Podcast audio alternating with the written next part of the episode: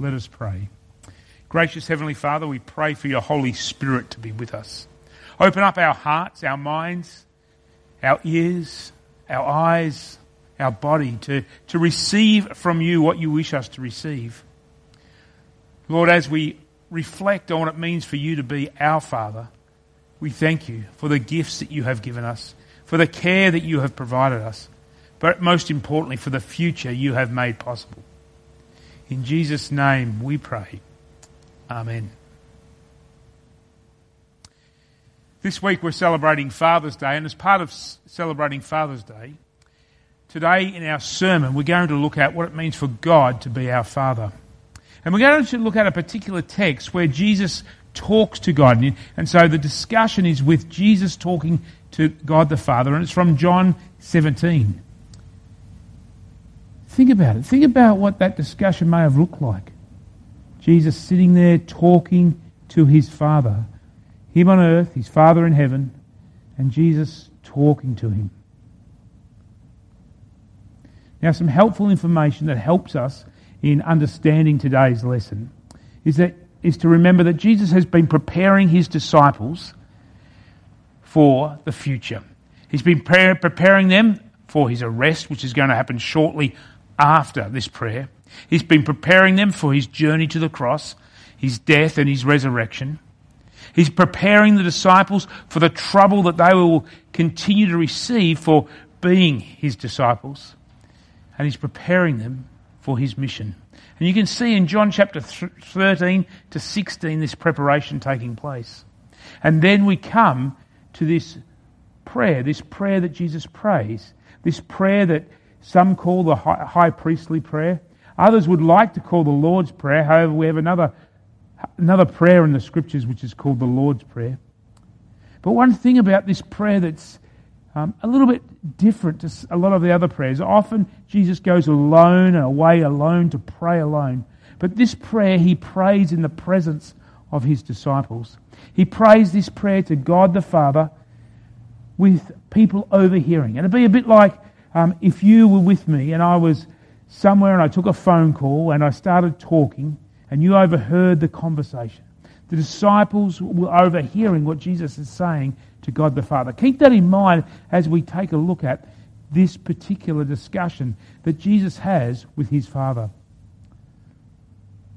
The other interesting side note, the thing to side note, there is there is some very clear similarities between this prayer in John chapter 17, where Jesus is talking to the Father, and the Lord's Prayer, which we discover in Matthew and Luke. There's some similar themes that come out. First of all, he addresses God as Father, as his loving Heavenly Father. The type of terminology he uses is that God is this Father figure. Secondly, he encouraged, you know, in, in, the, in the Lord's Prayer, we're encouraged that to pray, may, may your name be kept holy. And in verses 6, 11, and 26, there's encouragement for us to keep God's name holy, to keep God's name prominent, to keep God's name in a good name in the world. And then there's this theme of let your kingdom come. Now, it's not stated within the priestly prayer, may your kingdom come, but what it is is may your kingdom come, come through Jesus' glorification, which we now know is on the cross. And then in verse 4, there's this indication, this theme that we also see in the Lord's Prayer let your will be done in heaven, as in heaven, so on earth. And we see throughout this prayer, this prayer actually leads up to Jesus wanting the world to know God's love, which is, if you remember, when we talk about kingdom coming, it's not about God taking over a particular geographical location. It's about God's way of life becoming part of our way of life. And we see within this high priestly prayer that God's way of life is a way of love. And then there's this prayer that the disciples get protected, which brings out the theme that we also see in the Lord's Prayer bring us not into temptation. And so you can see Jesus has this consistent way of talking to the Father. Talking to the Father. Now, before we get deeper into the scripture that we're looking at from John 17, I have a couple of things for you and me and us to think about, to ponder about. First of all, when it comes to God the Father, what is your expectation of God the Father? What do you expect of God the Father? What's your vision of God the Father? Sometimes people have a problem addressing God as God the Father, and it's often because their relationship, their relationship with their own father hasn't been great, or they've had a better relationship with a mother figure. But throughout Scripture, we see this call for us to address God as Father. And I encourage you to think about what is, your expectation from God the Father, because that will influence how we talk to God the Father. I know also some other people who have a very strict father, a very authoritarian sort of figure. And that's the way they address God in prayers. They love God, they know God loves them, but their relationship's one of, one of about authority. Can I encourage you, no matter where you stand with God the Father, to allow Scripture to speak into your life? To allow what God says to us, and that's what we're going to, to look at today, what Jesus says, what God says through Jesus to us about who God the Father is. Secondly, how do your co- expectations of God the Father correspond to Jesus' expectations? As we unpack, as we look at John 17, what we see is Jesus' expectations of the Father. Comes out in his discussion. Comes out in his prayer. And then thirdly, the third question to think about is, how does God's mission for us influence what we pray for? You know, or another way to think about it is, how can our prayers be shaped when we put forward God's mission for us? So these three questions I encourage you to ponder, not just throughout the sermon, but also as part of your life. What is your expectation from God the Father? Secondly, how does this expectation correspond to Jesus' expectation of God the Father? And thirdly, how does God's mission for us influence what we pray for? What we say in our prayers, what we focus on in our prayers. Let's begin with a, dive into Scripture. And so we become the first verses 1 through to 5 is a focus about Jesus asking his Father to glorify him. Now, there is a purpose behind this. It's not about Jesus asking the Father that he be glorified so he can show the world how great he is, how spectacular he is, how good he is. You know, that's, if we go to the early chapters of John, that's what Satan tried to do. That was the focus of Satan. You know, go up here, do these things, turn these stones into bread so can, people can see how good you are so you can have all the kingdoms in the world. Here's the deal Jesus asked God to glorify him, but it's not for his benefit, it's for ours and for the benefit of the whole world. You see, the purpose of Jesus being glorified is first of all is to point people to the Father, to point people to the Father that He's a loving Father. The second purpose and it's actually connected to the first, is that Jesus wants to be glorified. So he glorifies the Father, he points people to the Father as a loving Father. But so people can receive eternal life from the Father. So people can receive eternal life from the Father is the reason that Jesus asked the Father to glorify him. And so verses 1 to 5, this is, this is Jesus' discussion to the Father. He's saying, Dad, Glorify me so these people, all this world, can benefit. Now, he knew what glorification meant. He knew it didn't mean sitting on a throne, having control a, from a castle, or being head honcho anywhere. He knew that glorification meant going to the cross, going to the tomb, and rising from the dead so others can have eternal life, so other people can benefit. That's, that's how Jesus opens up this prayer. He prays to his loving Father, Come on. Let's get on with the mission. Let's get on with what you've placed me on earth to do. Glorify me. Now, he knows the consequences of this.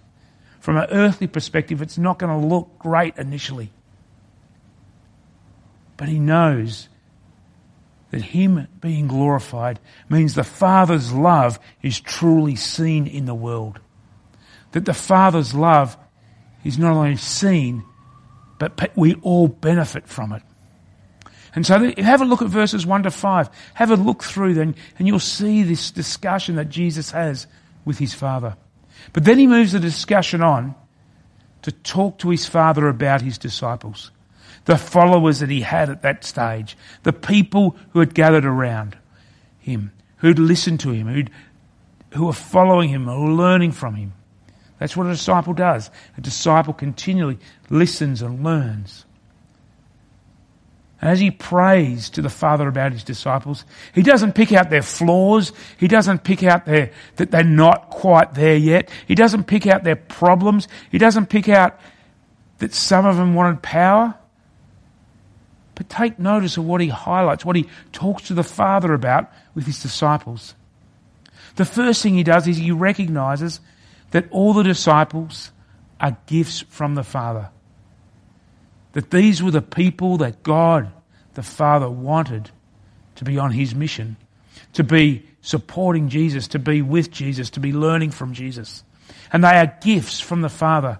Gifts, you might say to Jesus, but more importantly, they're gifts from the Father for the entire world. Secondly, and this is important to pick up, he speaks well of them. He speaks well of their faithfulness, even though we know they're not always completely faithful. And he speaks well about them continuing the mission that his Father has put in place. And as you may recall, if you recall from um, the beginning of the sermon, we talked about the context. Jesus has been preparing the disciples, letting them know that life is not going to be easy, going to be tough. But he also prays, he prays for their protection as they continue the Father's mission on earth. He prays an interesting part of the prayer. You know, if you were seeing somebody in danger, we would often say, let's take that person out of danger. Let's remove them from the danger. But what Jesus says, he says something completely different. He says, don't take them from the world, but protect them whilst they're in the world. Don't take them from the world, but protect them while they're in the world. And why does he do this? He's, he does this because he knows his mission needs to continue. Without Jesus coming into the world, without his disciples being involved in his mission, we would be lost. We wouldn't get to know or experience God's love. And so it's important for his disciples to continue in this mission, even though it's difficult, even though it's tough. It's so others can have eternal life. And then he continues and he asks the fathers to help them to grow in unity, to be people who are growing in unity. And he also asks the Father to make them holy, to sanctify them. And this is important message for us. And it's an important message for us to share with the world. That God loves us, but also He loves us not because we are perfect, not because we have, we are holy enough and therefore God will then have a relationship with us. He loves us to make us holy. He loves us to sanctify us. Through our relationship with God, we become holy. Through our relationship with God, we become sanctified. Now that means being set apart. And what's interesting in this section of Jesus' discussion with the Father, where he's talking to the Father about the disciples, is he clearly understood that his and the disciples' mission is the Father's. Keep that in mind. Now think about how does being involved in the Father's mission then affect how we live and pray. Think about your prayers. Think about the message of you being called to be a disciple of Jesus, to be somebody who is involved in God's mission. Think about how, what you may include in your prayers. Remembering that you don't need to be perfect, you don't need to have it all together. But Jesus is representing you, representing all disciples to his Father. He speaks on your behalf and he speaks well of you.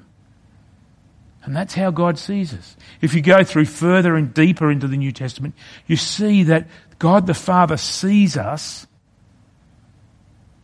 in the light of Jesus. Sees us not because of our flaws, our problems, what we've done wrong, but sees us because of what Jesus has done for us.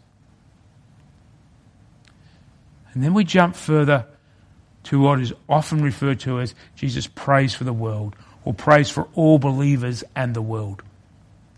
And he's talking to his Father about all believers and the world. And again, he represents all believers to the Father. He talks about to the, to the Father on their behalf. And this is the interesting point again. He doesn't highlight how bad the world is. He doesn't highlight all the problems that exist. He doesn't highlight their past, the believer's past. But what he highlights is their credibility because they have faith in Jesus.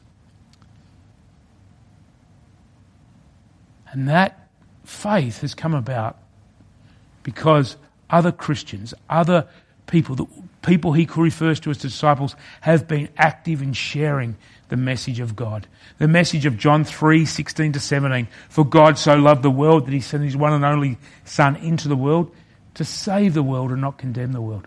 The message, the message that God has a place for you and that Jesus is going to go away and prepare that place for you and take you to be with him.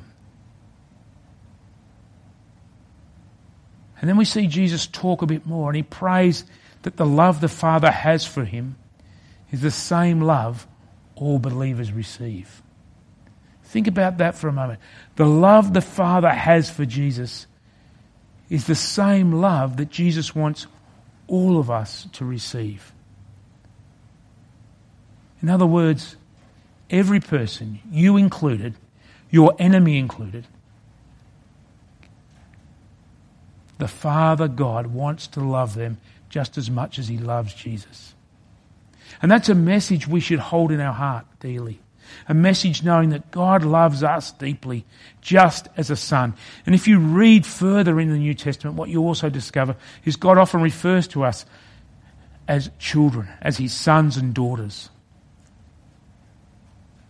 So in, as we live, think about that. Think about the love that God has for you is the same love that he has for Jesus. And then as he talks further about all believers in the world, he asks that he and the Father dwell in all believers. This is a difficult concept. And we talk about the indwelling of the Holy Spirit at times. But when we talk about the indwelling of the Holy Spirit, when we have the Holy Spirit, the Holy Spirit also brings us Jesus and the Father. And so Jesus is asking that both the Father and Himself dwell in all believers. In other words, that they live inside of us. That as we go about life, this has some major consequences. One of those consequences, it will lead to unity. I can guarantee you at the moment, the Christian church is not fully unified from a worldly perspective. Someone said to me recently there is something like 30 odd thousand denominations, not congregations, denominations around the world. It doesn't take long for us to be in discussion or dialogue with other Christians that we soon work out what makes us different. And sometimes that often leads to the faults that other groups have. Now, from a worldly perspective, that is disunity. And maybe, maybe we should focus less on our differences and more on our commonality. Our commonality that comes to us through Jesus Christ. Jesus who died for us and rose for us so that we can have life.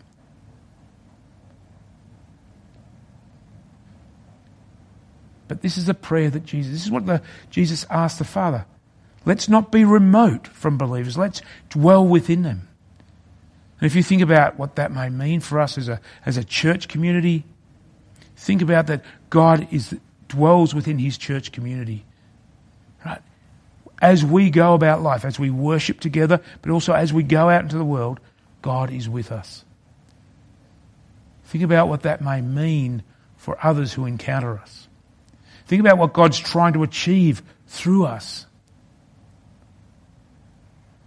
And then Jesus prays the Father that the Father's love, which comes through Jesus, be seen by the world through all believers. If there is one message that we need to live by, is that God loves us, but He also loves the whole world. And His plan in revealing His love to the whole world, yes, it's through Jesus' death and resurrection on the cross. But it actually goes a step further. Jesus asked the Father, let's do it. Let's do it through the church. Let's do it through every Christian. Let's do it through people like you and me. That's the prayer that Jesus has of the Father.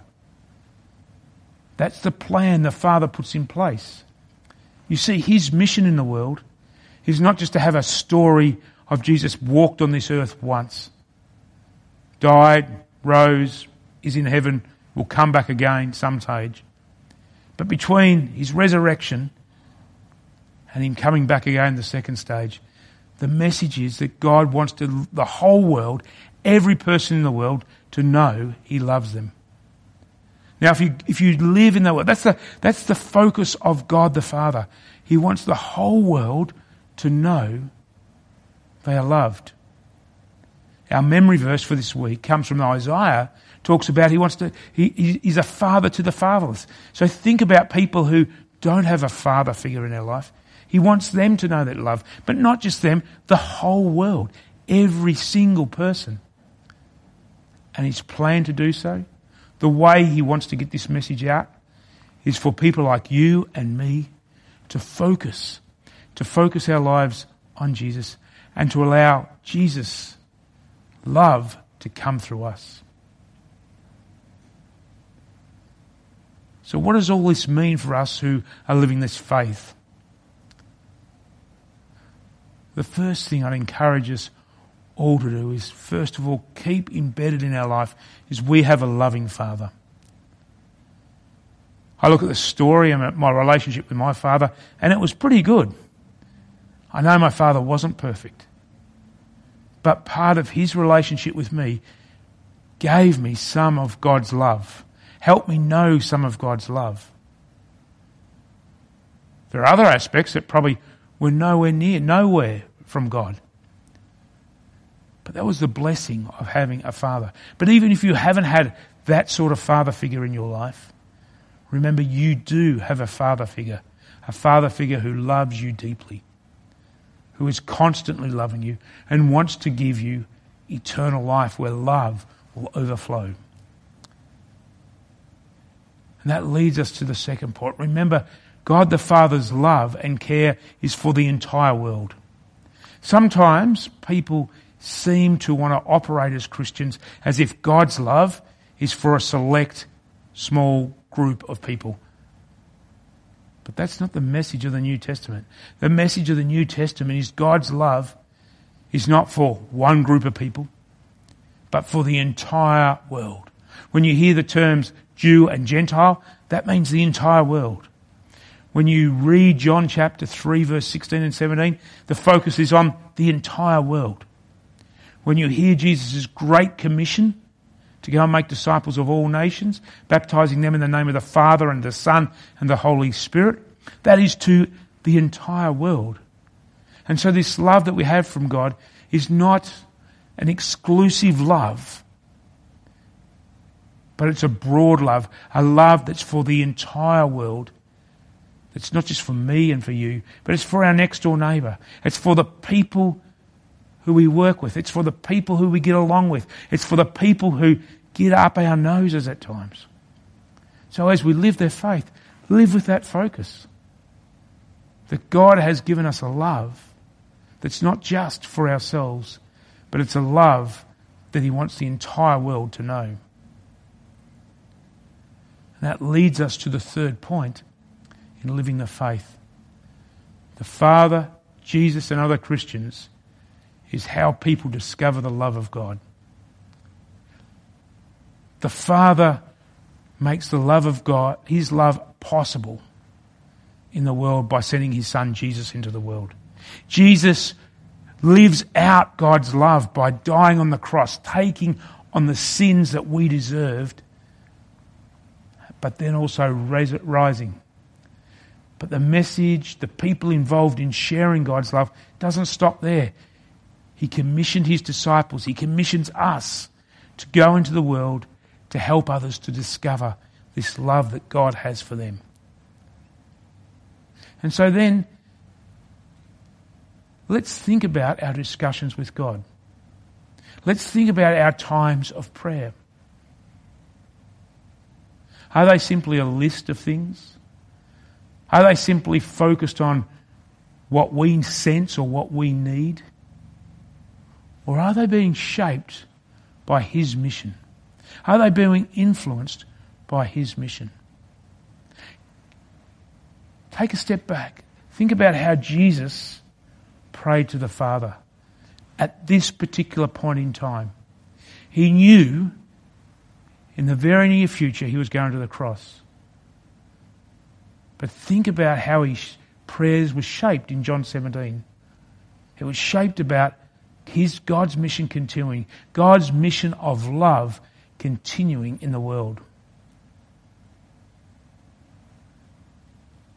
How might our prayers be able to be shaped that way? And lastly, in living the faith, think about this. What does it mean for the Father and Jesus to be in you as you live? What does it mean for the Father and Jesus to be in you as you live? The truth is, we have a, a loving Heavenly Father who has given us the blessing of earthly fathers, but the blessing of earthly mothers, the blessing of other, other Christians on this earth who have revealed, shared God's love with us, so we can discover God's love and know that we are loved by our heavenly loving Father. May you go, go in this world knowing you are loved by God. But not only knowing you are loved by God, may the love that God has for you be the same love that others get to see through you. Go in God's peace, go with His love, and go with His grace. Let us pray. Heavenly Father, we give you thanks for the wonderful gift of Jesus, the wonderful gift of your love that you've thrown, shown to us through Jesus. As we live our lives, help us to remember what it means for you to be our Father, to be the one who continually loves us, the perfect Father. And Lord, also help us to live out your mission on this earth, to be people who continually show your love to all the people we encounter. Lord, be with us. Remind us that you wish to dwell within us and help us. Help us to be focused on the things that you are focused on. In Jesus' name we pray. Amen.